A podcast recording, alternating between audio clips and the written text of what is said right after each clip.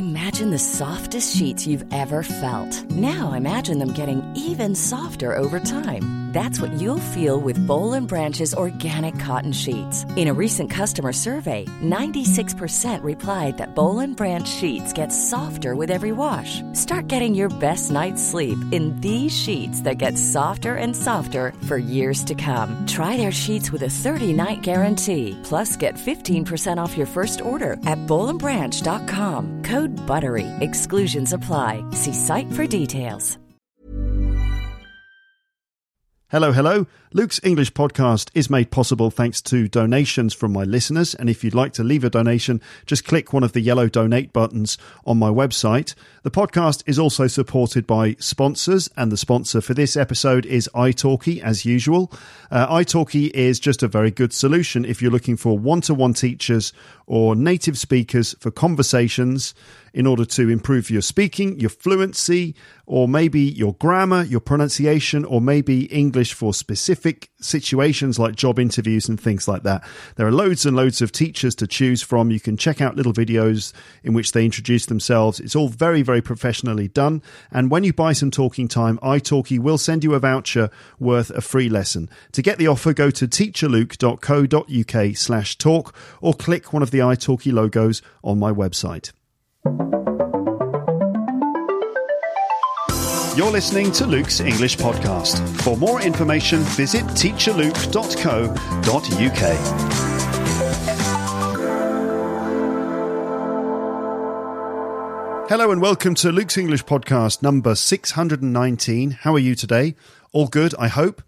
In this episode of Luke's English Podcast, we're going to look at a popular BBC TV show, which is now in its 17th series on BBC Two. Uh, we're going to listen to some clips. I'll help you understand it all like a native speaker, and we'll be mining the whole thing for vocabulary too. I've done episodes like this before about British TV, including Top Gear and Gordon Ramsay's Kitchen Nightmares. Both of those are available in the episode archive. Now it's time for one of my favourites, and that's Dragon's Den. Now you might be thinking, Dragon's Den, Luke, what's that? Is that some kind of Game of Thrones thing? Like a kind of fantasy thing with dragons and stuff like that? Well, no, not at all. In fact, this series is all about business startups, entrepreneurs, investors, negotiations, and pitching new business ideas. So, nothing to do with fantasy and Game of Thrones, a lot more to do with the actual reality of setting up a new business and then attempting to negotiate um, an investment in that new business.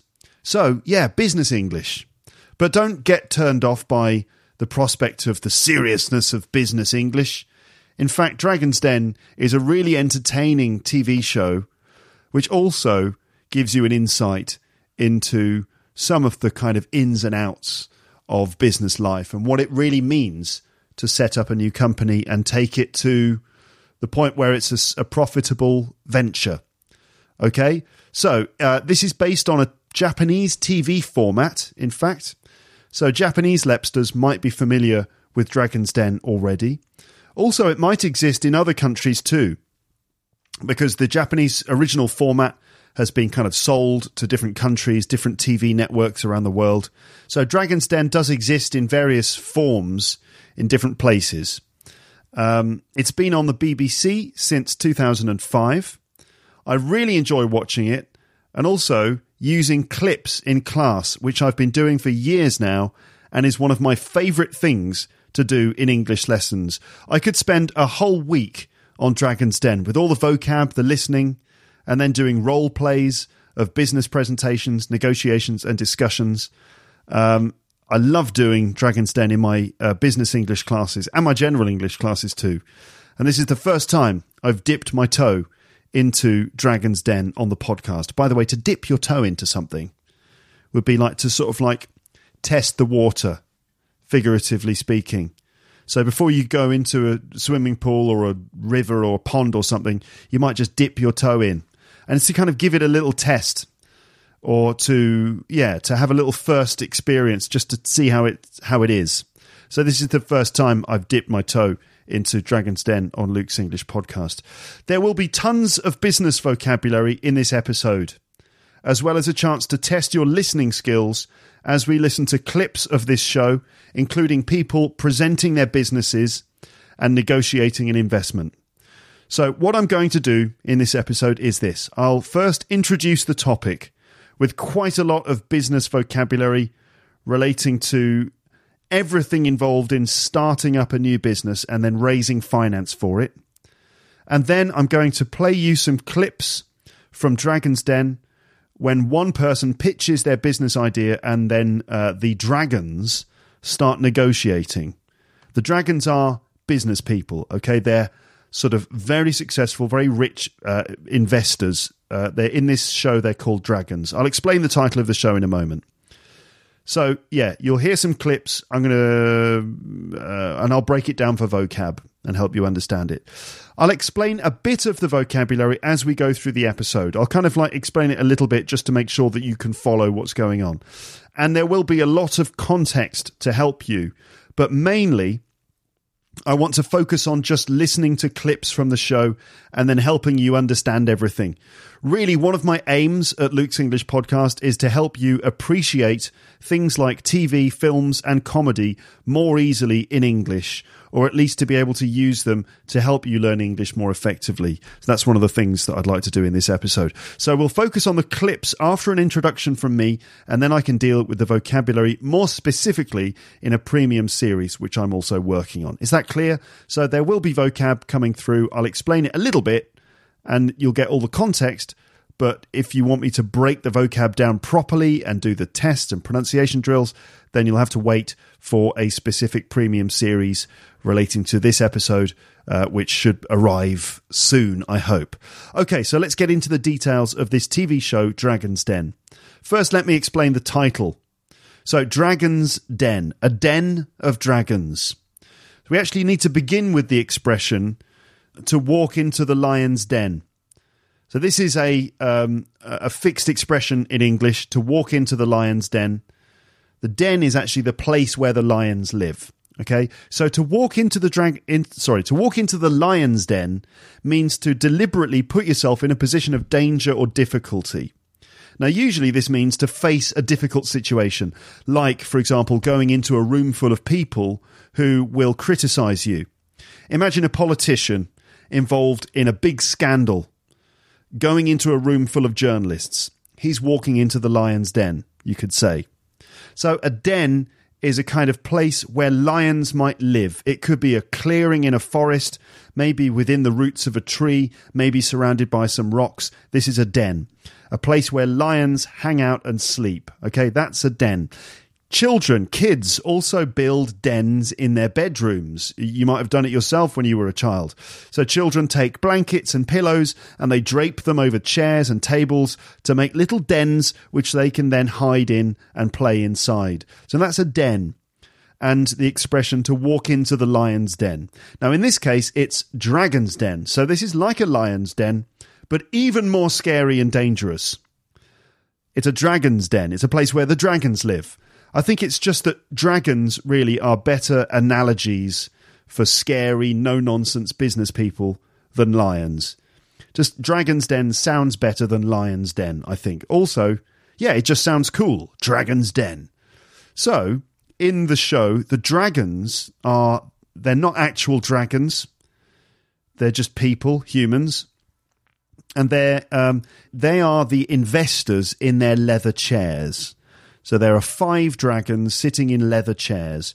The den, in this case, is not a clearing in a forest or something. The den, in this case, is a kind of renovated warehouse that could be somewhere in East London, maybe, in a trendy new business district, in some kind of converted old warehouse.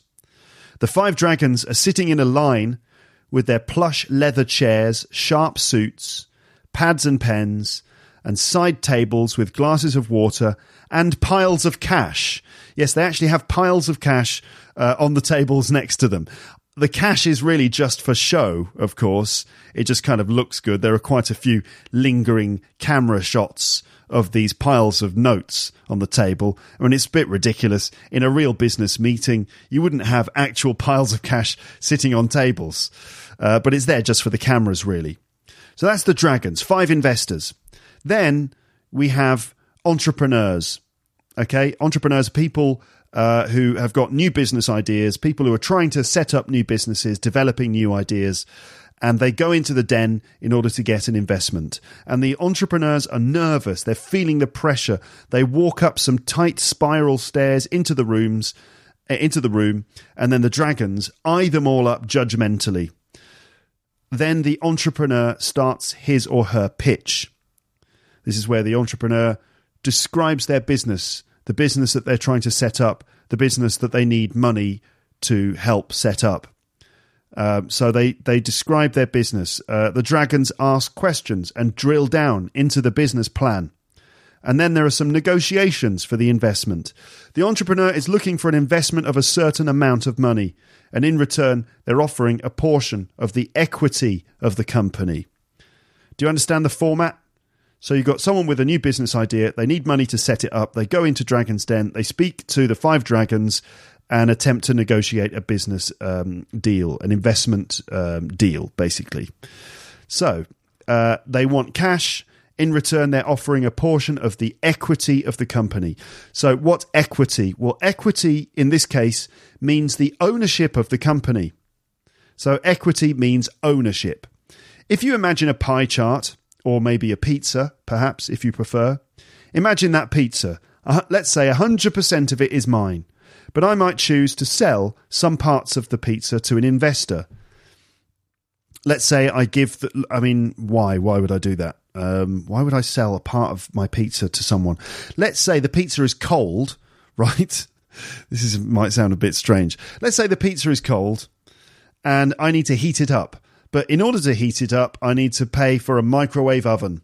How do I pay for that microwave oven? Well, I might sell part of my pizza uh, in order to get some cash that I can spend on a microwave oven to heat it up. Okay, that's the worst analogy I've ever thought of. Anyway, let's just go with this, all right? So 100% of the pizza is mine, but I might choose to sell some parts of the pizza to an investor to raise money. Let's say I give them 20% of the pizza for about, ooh, £20,000. Yes, this is a very valuable pizza. In terms of a business, this means that the investor gets 20% of the profits that the company makes. In return, I get cash, which I can use to get the business going in various ways. Okay, so I've got a business, I own 100% of it, but I've got no money. So I sell part of the business to an investor who gives me money. I can use that money to set up the business in various ways, but the investor takes 20% of anything because they own 20% of the company. That's the way it works. They have 20% of the equity in the company. So equity refers to ownership of the company and it is divided into shares. Sometimes it's referred to as an equity stake as well. So you, you might have an equity equity shares or an equity stake. So an investor might have a 20% equity stake in a company, for example. The entrepreneur holds onto an 80% equity stake. This is the language that's used to describe all this stuff. This is how finance can be raised. And you raise finance, meaning you somehow get money to help you do business. You raise finance financing for business. I mean, it's in all areas of business, really. Think of anything like if you're setting up some clothing company, you need money to pay for all the different aspects of that uh, business. If you are making a film, let's say you've got a great idea for a movie, you've got a script, you've got a director.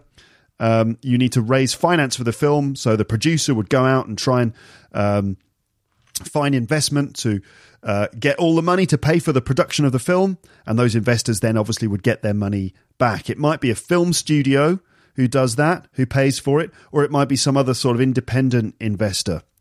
Like, for example, I don't know, take an example, the, the Monty Python films, they struggled to get investment for their early films, and in fact, they found investment from rock bands like Pink Floyd and also George Harrison of the Beatles helped them to finance their projects. And obviously, those investors then got their money back uh, and more. Successful investments. So, anyway, this is how finance can be raised. Instead of getting a loan, from the bank and paying interest. You kind of liquidate part of the company to get the cash, but you also get the support of an investor too. And that's the other thing the Dragons offer. Not just cash, but also some business acumen and contacts to help them get a foot in the door. Okay, so the Dragons, the five Dragons, have actually financed a few successful businesses in the past on the show. Ones that have made it to the supermarkets or even become household names, like products that everybody knows. And yes, all the businesses in this show are real, all the money is real, and all the deals are real, but apparently uh, after reading about it on Wikipedia, apparently after making agreements on the TV show, necessary due diligence is done into the new companies before the deal is officially sealed, obviously. But it is all real. Real people, real businesses, real money. Okay? So we'll meet the dragons in a moment. But first, I have a vocab list here, which I'm going to sort of go through in a kind of a ramble, a business ramble, if you will. Luke's Business Rambles, that could be a good series. So I might briefly explain these terms as we go, but my main focus is to try and put all these words and phrases into a rambling monologue about why an entrepreneur would need to raise finance for a new business. And I plan to go over all of this in more detail in an upcoming premium episode. So let's imagine that I have a new business. Okay, let's say that I've invented a pen, a special pen that goes red or flashes. Let's say there's a light on it. It's a really cool new product. Let's say there's a light on my pen which flashes when you make a grammar mistake. All right. So let's say you're writing with your pen, with Luke's special grammar pen.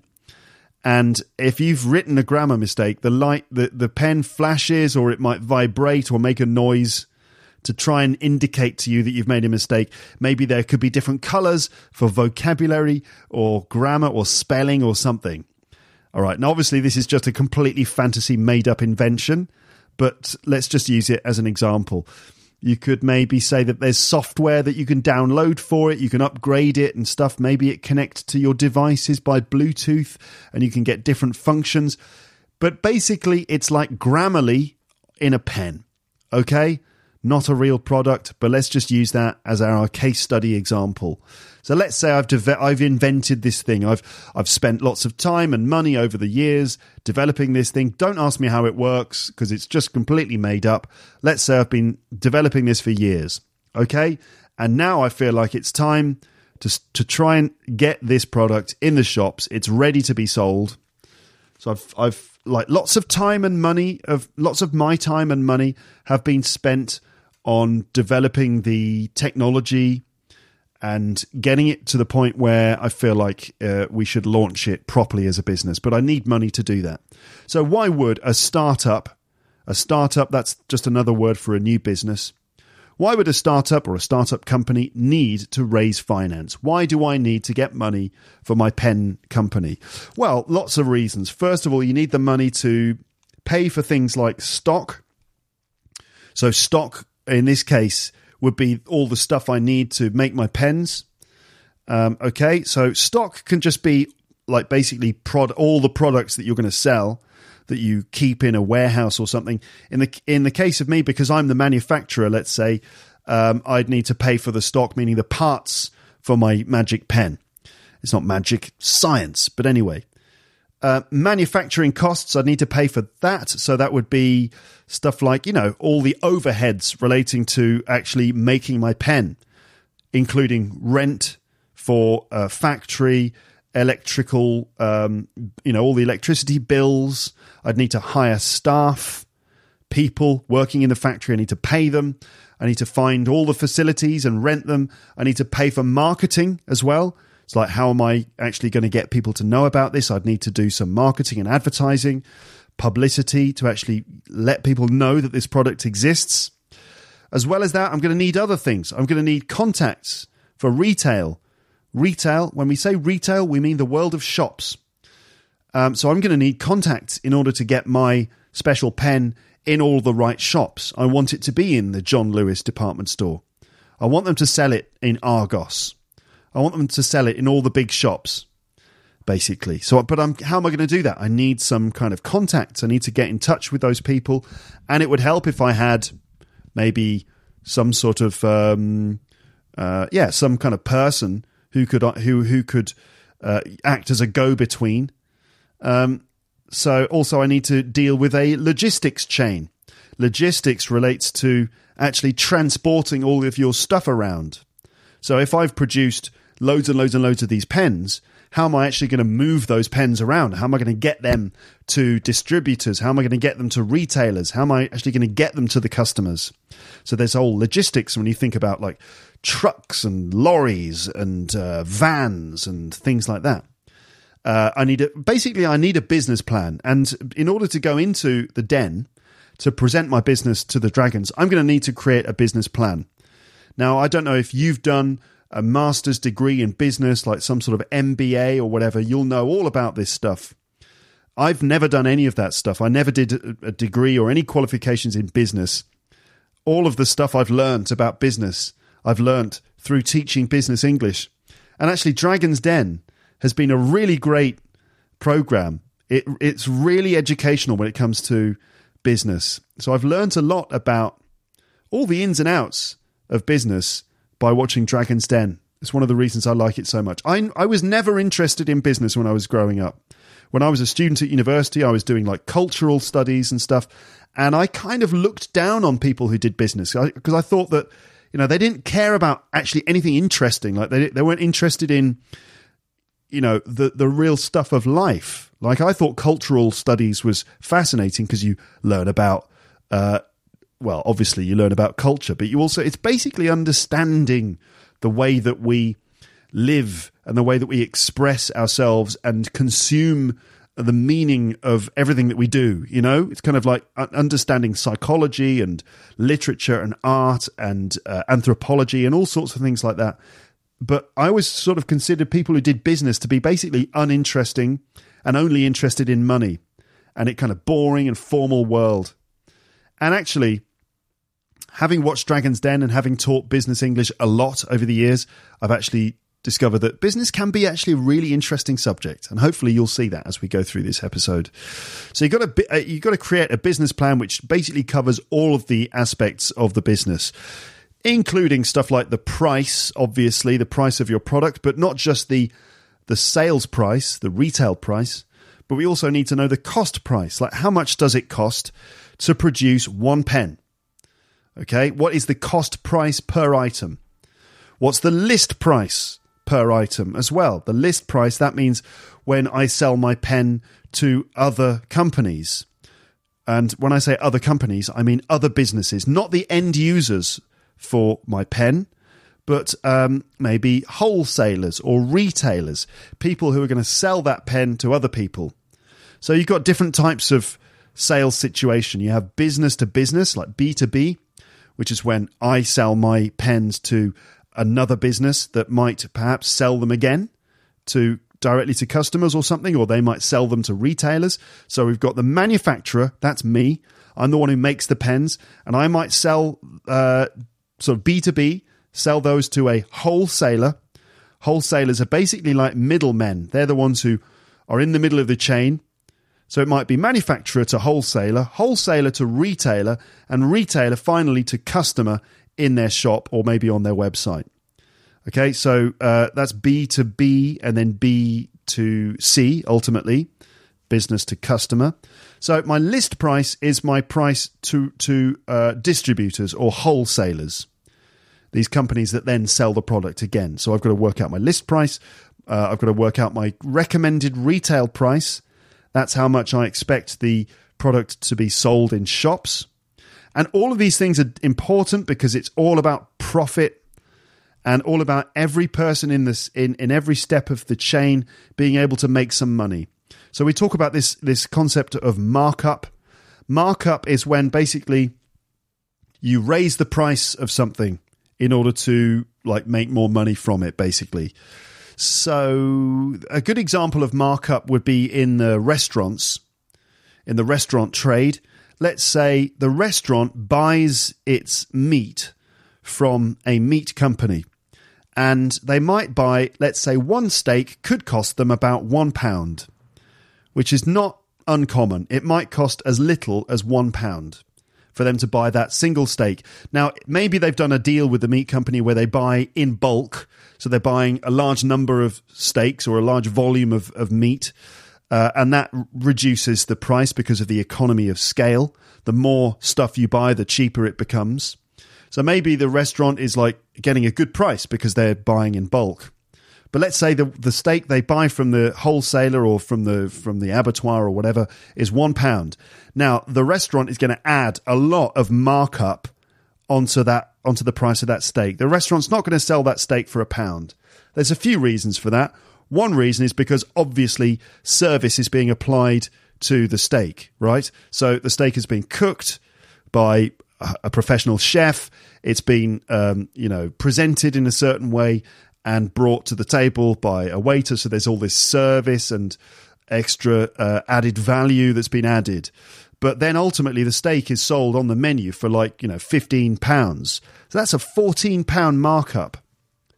And this is how restaurants will, will make their money. Hopefully, if they can balance all of this stuff out, where the money they're taking from the sales of the food um, it exceeds the, the, the cost of actually running the business, of paying the chef, uh, paying for the electricity and gas to run the kitchen and all that stuff. Hopefully, it will all work out and the restaurant will end up in profit. So that's markup, adding a price. So if my pen costs one pound to produce, um, then I sell it, let's say, to wholesalers for three pounds per item, maybe more. Maybe that's that's too cheap. Let's say five pounds per item. Okay, so I've added a four pound markup to that. The wholesaler then sells it to a retailer for £10 per item. So they've added £5 of markup, you see. And then the retailer sells it direct to the customers for, I don't know, £20 and they've, they've added their markup there as well. So that's markup, an addition to the price when the price is raised, markup. Then we've got margins or profit margin, which is different to markup. Profit is just the money that you make at the end from from doing the business. So for the in the case of the retailer, they've bought the pen for ten pounds. They've added ten pounds of markup, and then they've sold the product. And let's say they make a profit of ten pounds.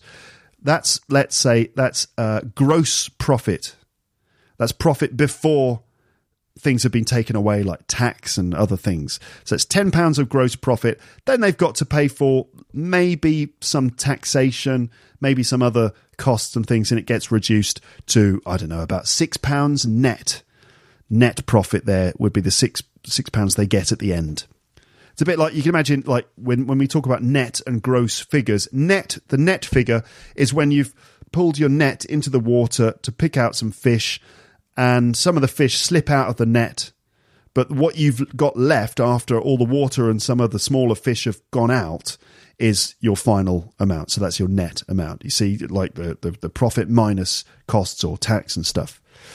Okay, so all these things have to be calculated and written into the business plan.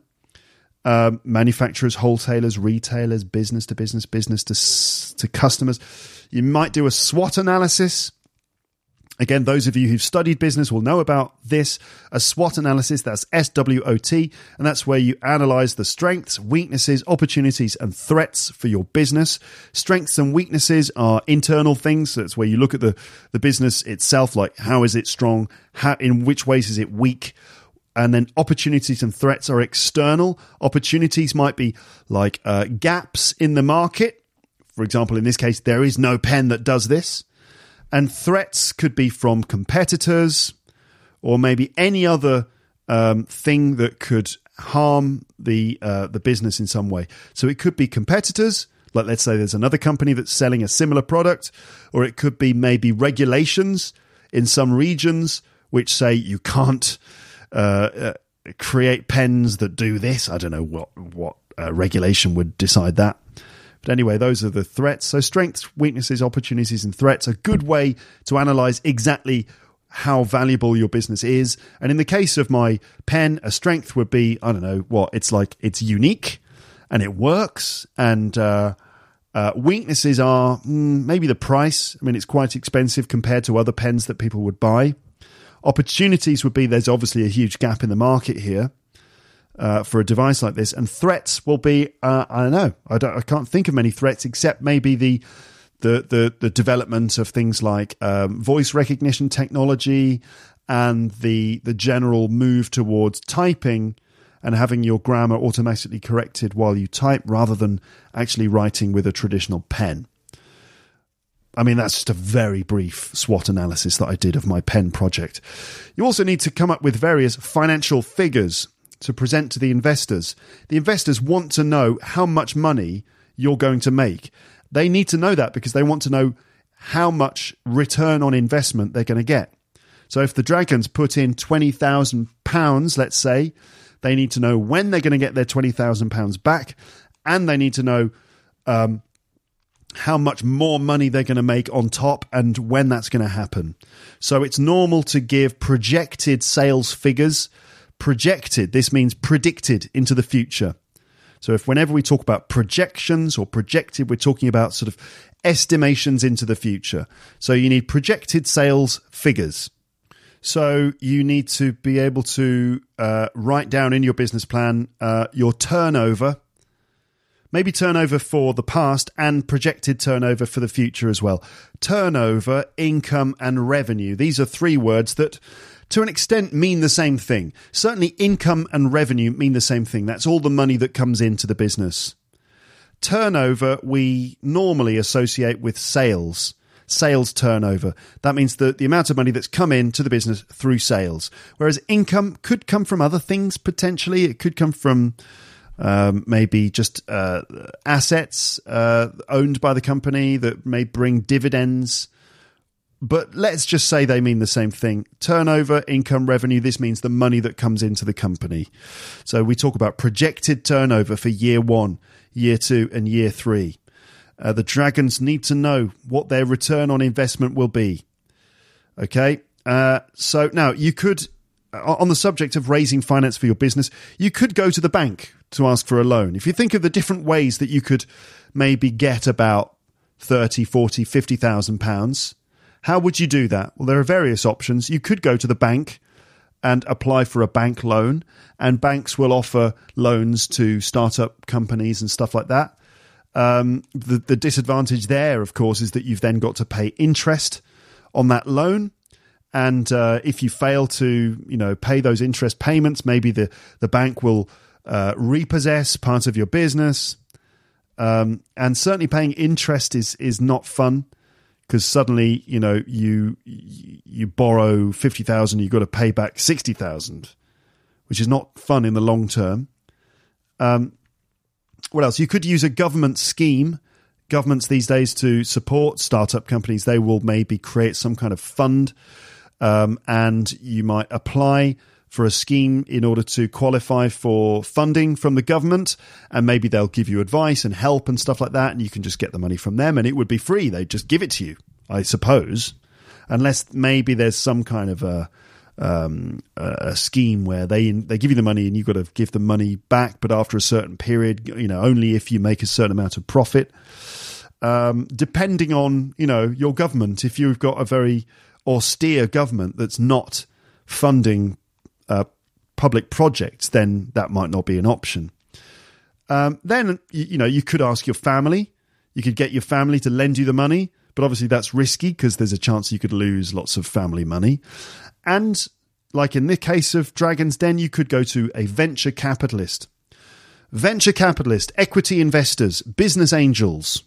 These are all terms to describe people who will take a risk and invest money in new businesses as a way to uh, make uh, lots of money. And you have private equity firms, for example. These are companies that specialize in finding good investment opportunities and buying equity of other companies.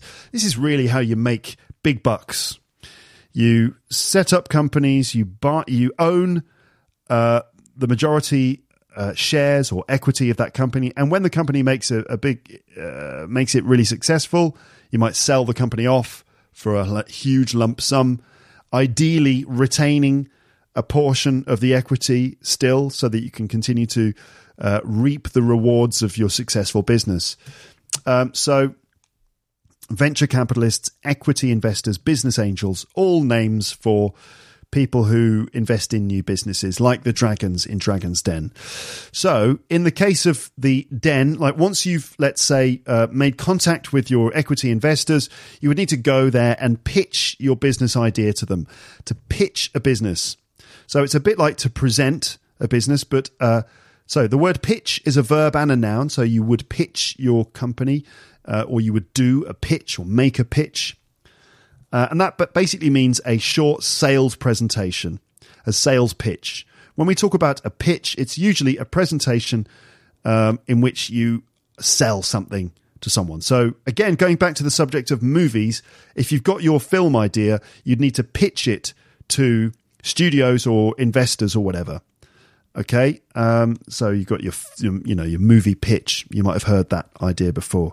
Uh, what about the elevator pitch? An elevator pitch is basically a very short presentation in which you try to sell an idea, convince someone of something very quickly. And it comes from the idea that, let's say, you've got your business idea and you work at your big company, and one day, uh, yeah, one day you end up bumping into the boss, the CEO of the company, as you are entering the building one morning. Now, the, the CEO is extremely busy and it's very difficult to arrange meetings with him. It's, it's almost impossible to get an audience with the CEO. But there you are, waiting for the lift, standing next to the CEO. So you've got about two minutes while you take the lift up to the top of the building. You've got two minutes to tell the CEO about your project. You've got two minutes to do an elevator pitch. That's why it's called the elevator pitch, which is a concept in business which is like a very brief and succinct uh, presentation of your business idea. So in Dragon's Den, they usually take about two minutes to do an, uh, um, an elevator pitch at the start. Um, the uh, in, the entrepreneur is looking for an investment amount let's say in the case of my pen business, I'm looking for what fifty thousand pounds uh, for all the reasons I gave, because I've got to you know rent a facility, I've got to employ qualified staff to make this rather complicated pen. I've got to get contacts in retail companies. I've got to um, arrange for logistics, all my stuff to be transported around, all the stuff I said before.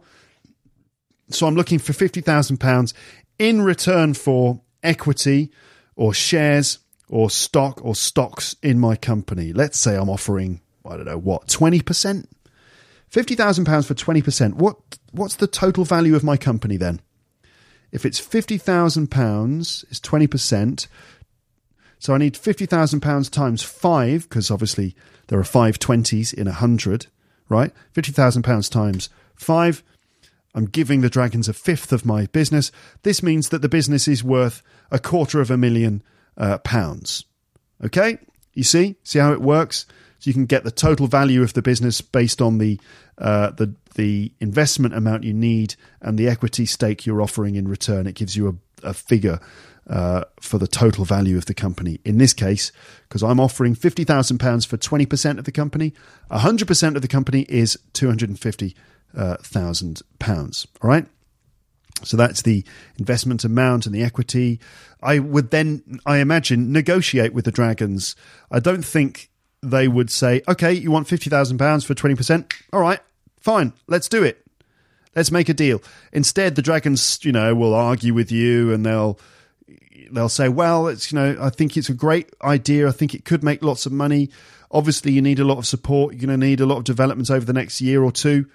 So I'm interested, but I want 40%. You know, that's the kind of thing they do. And then you have to negotiate to make, you know, a deal to find a happy medium.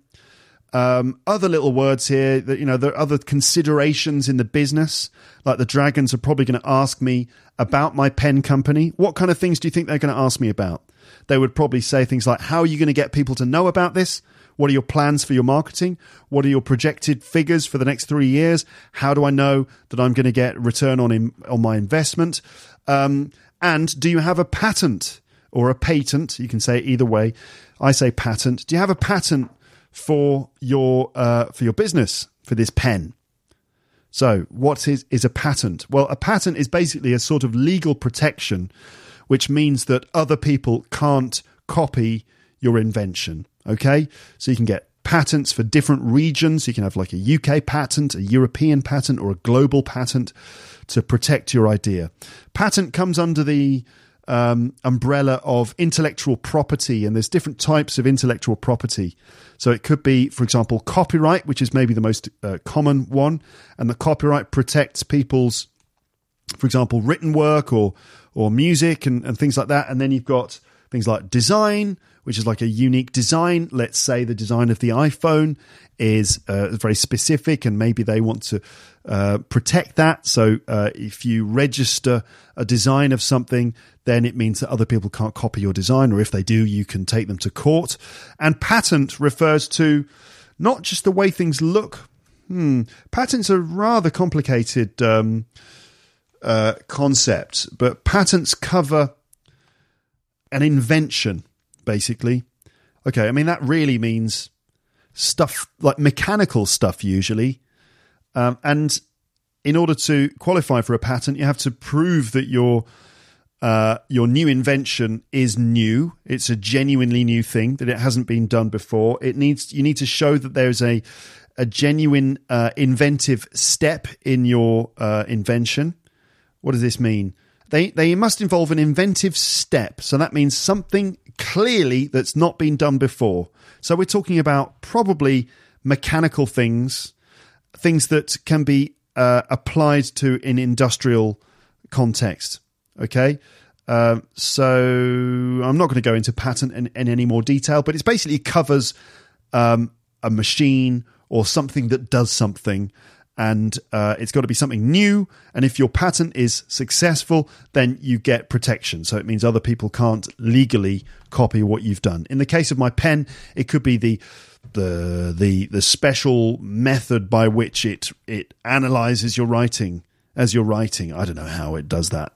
Let's let's say we've created a special scanner which is in the nib of the pen and it scans the page as you're writing and it knows what you're writing and it sort of internally um, you know, um, works out whether you're writing things correctly or not, and it kind of it goes ah, ah, ah, if you've made a grammar mistake. It sounds like a terrible idea, I have to say.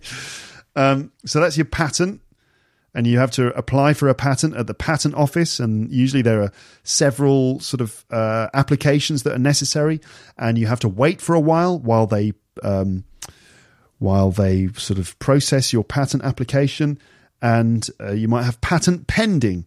Patent pending just means that the patent is going to be um, authorized, it's going to be licensed, but you're just waiting for it to happen. Uh, competitors uh, are obviously always a uh, a, a uh, consideration and the dragons are going to want to know if there are other companies doing the same thing.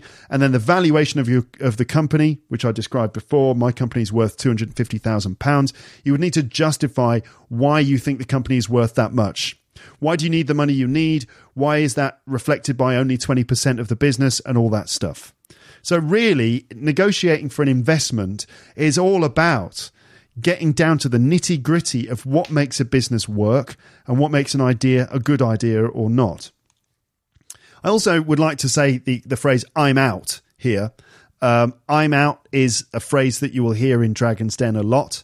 And it's when a dragon is not invest is not interested in investing.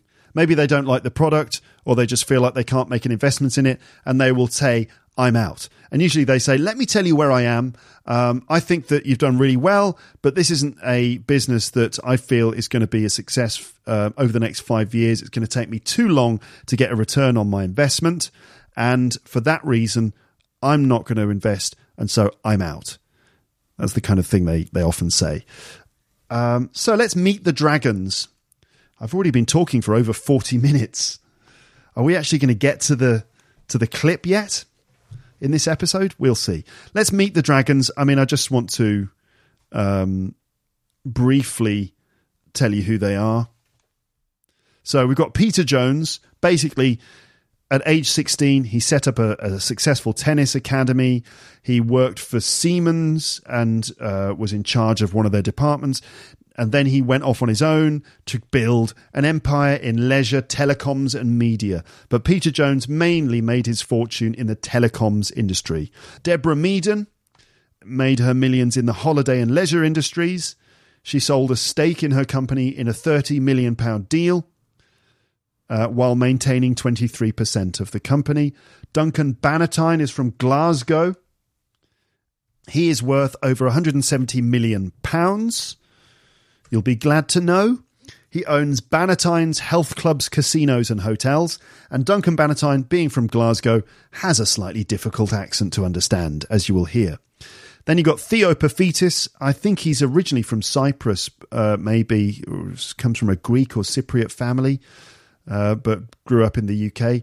He's a retail specialist. He's all about selling things in shops and he, what he specializes in is taking failing retail companies and transforming them uh, into successful businesses. And he's done this with a number of well known high street retailers in the UK, including Partners. I think they they sell underwear and Ryman.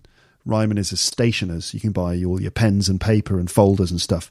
And then we have James Caan, who is originally uh, from Pakistan. He was born there uh, his family moved to the UK when he was two years old, and James was initially successful in recruitment, setting up several high level recruitment companies.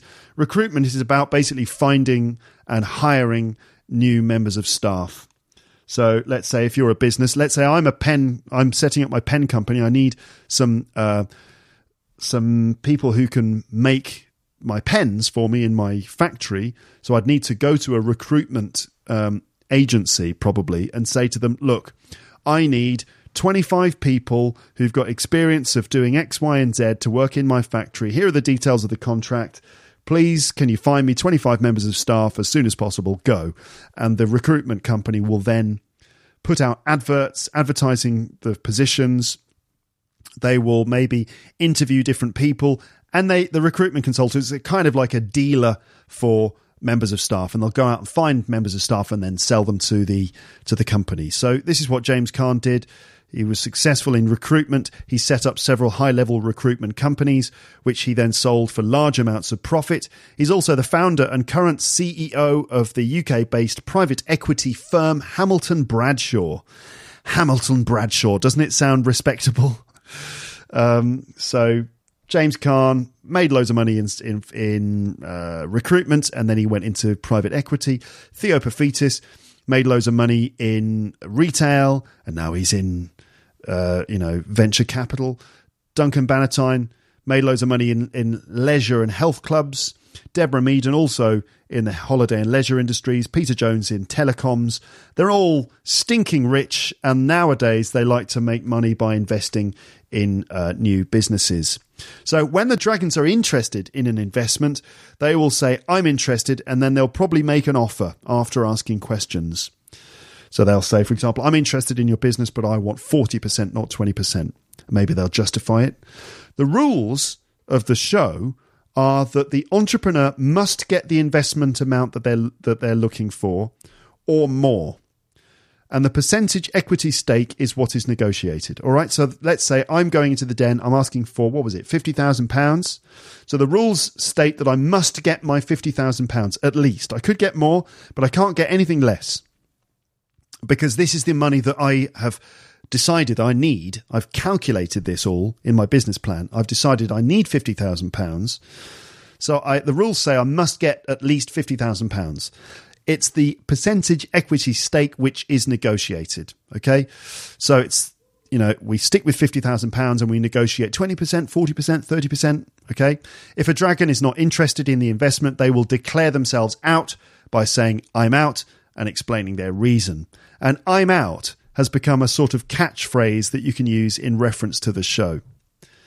Right. Now it's time to get started. But when we've already been going for almost 50 minutes, and I think what I'm going to do is this, okay? I'm going to play you the the first part of the pitch for this um, for this company here.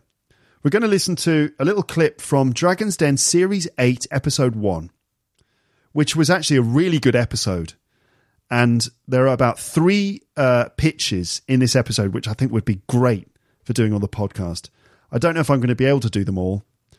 Depends on um, what you think about all this and whether you like these episodes. But uh, I'm going to do one of those pitches, and maybe in the future I'll do some of the others as well. Okay, so we're going to listen to, I guess, the first two minutes of a pitch from Series 8 of Dragon's Den.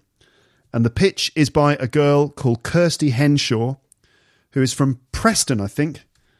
Preston in the north of England.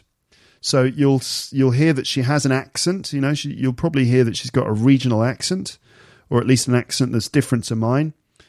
Preston is up in the northwest of England, just north of Liverpool and Manchester, near the west coast, not far from Blackpool. Okay, so northwest, Lancashire.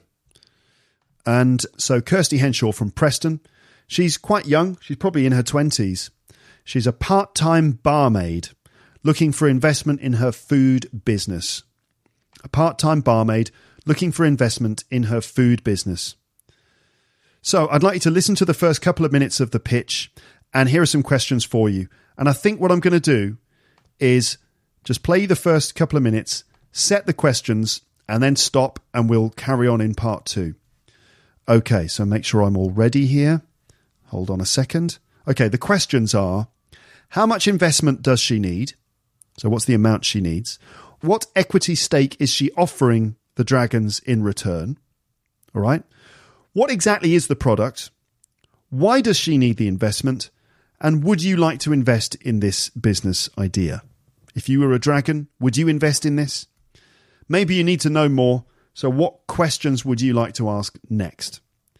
Okay, so those are the questions. How much investment does she need? What's she offering in return? What is the product? Why does she need the money? Would you like to invest in this? And what questions would you ask? Next, let me just get the video ready and then we'll start. One of the things that makes business life so fascinating is that entrepreneurs are a very diverse group. Our next entrepreneur is a 24 year old mother from Preston, Kirsty Henshaw. She's a part time barmaid looking for investment in her food business. So now we see Kirsty climbing up the stairs, entering the den. She's holding a tray of what looks like maybe pots of ice cream. The dragons are all sitting there in a line, looking very scary. Kirsty's got that uncomfortable moment where she has to get herself ready before she starts her pitch. I'm Kirsty, I'm 24 years old, and I'm here today asking for £65,000 for a 15% equity stake in my company Worthenshaw's. Worthenshaw's produce healthy and innovative alternatives to ice cream. We currently have two brands on the market and five different products. All our products are low in fat and low in calories and are free from dairy, sugar, gluten, artificial additives, soya, cholesterol, and nuts. My first product is Coconuca. Coconuca contains active manuka honey from New Zealand and echinacea. It's ideal for sore throats, coughs, and colds. My second range is and Ice. These are in three flavours chocolate, strawberry, and vanilla. The inspiration behind my range stems from my four year old child who has a serious nut allergy and is dairy intolerant. I began selling them four months ago nationally via a health food distribution company in the UK. I spoke to a lot of large retailers and have gained a considerable amount of interest. I'd also like to, oh, well, basically, I'd like to use your investment to help raise brand awareness with marketing and PR and also buy stock. Thank you. Can we try some? Yes, certainly. A confident pitch by Kirsty Henshaw from Preston. She needs £65,000 to help grow her range of healthy frozen desserts and is willing to give away 15%. Peter Jones is first to interrogate the young mum. Okay, so we're going to stop there. You heard Kirsty's initial pitch. How much investment does she need? Let me give you the answers to this stuff now. And then we're going to stop here and we'll carry on in part two. How much investment does she need? She needs £65,000. What equity stake is she offering in return? She's offering 15%. So, what is the product? Well, apparently, it's a healthy alternative to ice cream, some kind of frozen dessert, which, as she said, was free from all sorts of things free from dairy, free from sugar, free from soya and nuts, and it seems everything. It's like what what is actually in this uh, stuff if there's no dairy or sugar or fat or anything. So uh, we don't know what it's made of, but it's some kind of alternative, healthy alternative to ice cream. It also contains some uh, other healthy ingredients that have been added to it. Why does she need the investment? Well, she needs to buy stock, as we talked bef- talked about before. She wants to raise brand awareness with marketing and PR. So she needs money to basically market her products. Would you like to invest, and what questions would you uh, would you like to ask next? This is actually very interesting because this is when we get into the real nuts and bolts of the business. Now, in my experience from doing Dragon's Den in English classes, people start to look at um, these investment opportunities from the point of view of a customer. They think, do I want to eat healthy ice cream? Right? Or do I want to buy a grammar pen? or whatever it is. And that's not always the best way to do it. Instead, you just look at this as a, a as an opportunity to make money. Not do I want this? Is this a great product? But will this thing actually make money? That's the interesting thing to look at here. And it's not a question of like, do I like the person presenting the product? Uh, do they do they seem serious? It's not that. It's all about the ins and outs, the nuts and bolts of the business, and whether or not this thing will be profitable and whether the dragons are going to get a good return on their investment. Um, so, without going any further, I'm not going to talk more now about Kirsty Henshaw and her product. Uh, we're going to leave that for part two.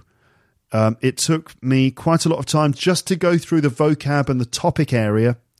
So, we'll actually do most of the listening in part two of this, which um, is going to come up soon.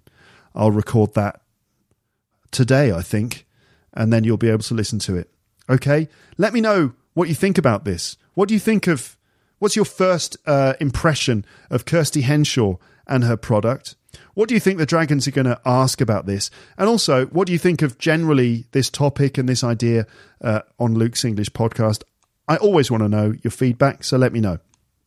It's going to get, trust me, ladies and gents, it's going to get really interesting when we actually drill down into Kirsty's story, when we hear the dragons asking her questions, when we start to hear a negotiation going on. It gets really interesting. Trust me, it's really good. It's a really good pitch. So I think that's it for this one. Thank you very much for listening.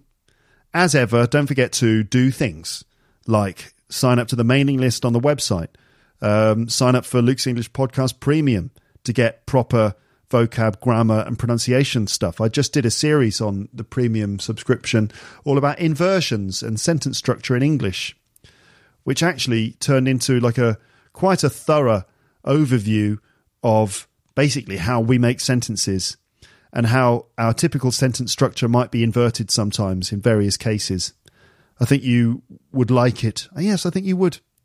And you can sign up to LEP Premium at teacherluke.co.uk slash premium. And I will be doing a more in depth look at some of the language from this episode as well, I think, in one of those episodes. Um, anyway, that's it for now. I'll speak to you in the next part.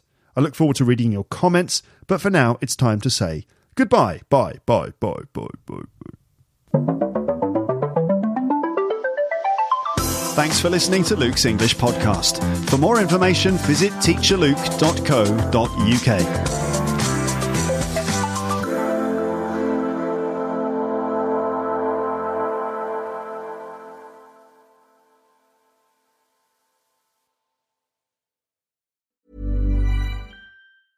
Planning for your next trip? Elevate your travel style with Quince. Quince has all the jet setting essentials you'll want for your next getaway, like European linen premium luggage options, buttery soft Italian leather bags, and so much more. And is all priced at 50 to 80% less than similar brands. Plus, Quince only works with factories that use safe and ethical manufacturing practices. Pack your bags with high-quality essentials you'll be wearing for vacations to come with Quince. Go to quince.com slash pack for free shipping and 365-day returns. If you enjoyed this episode of Luke's English Podcast, consider signing up for Luke's English Podcast Premium. You'll get regular premium episodes with stories, vocabulary, grammar, and pronunciation teaching from me, and the usual moments of humour and fun. Plus, with your subscription, you will be directly supporting my work and making this whole podcast project possible. For more information about Luke's English Podcast Premium, go to teacherluke.co.uk slash premium info.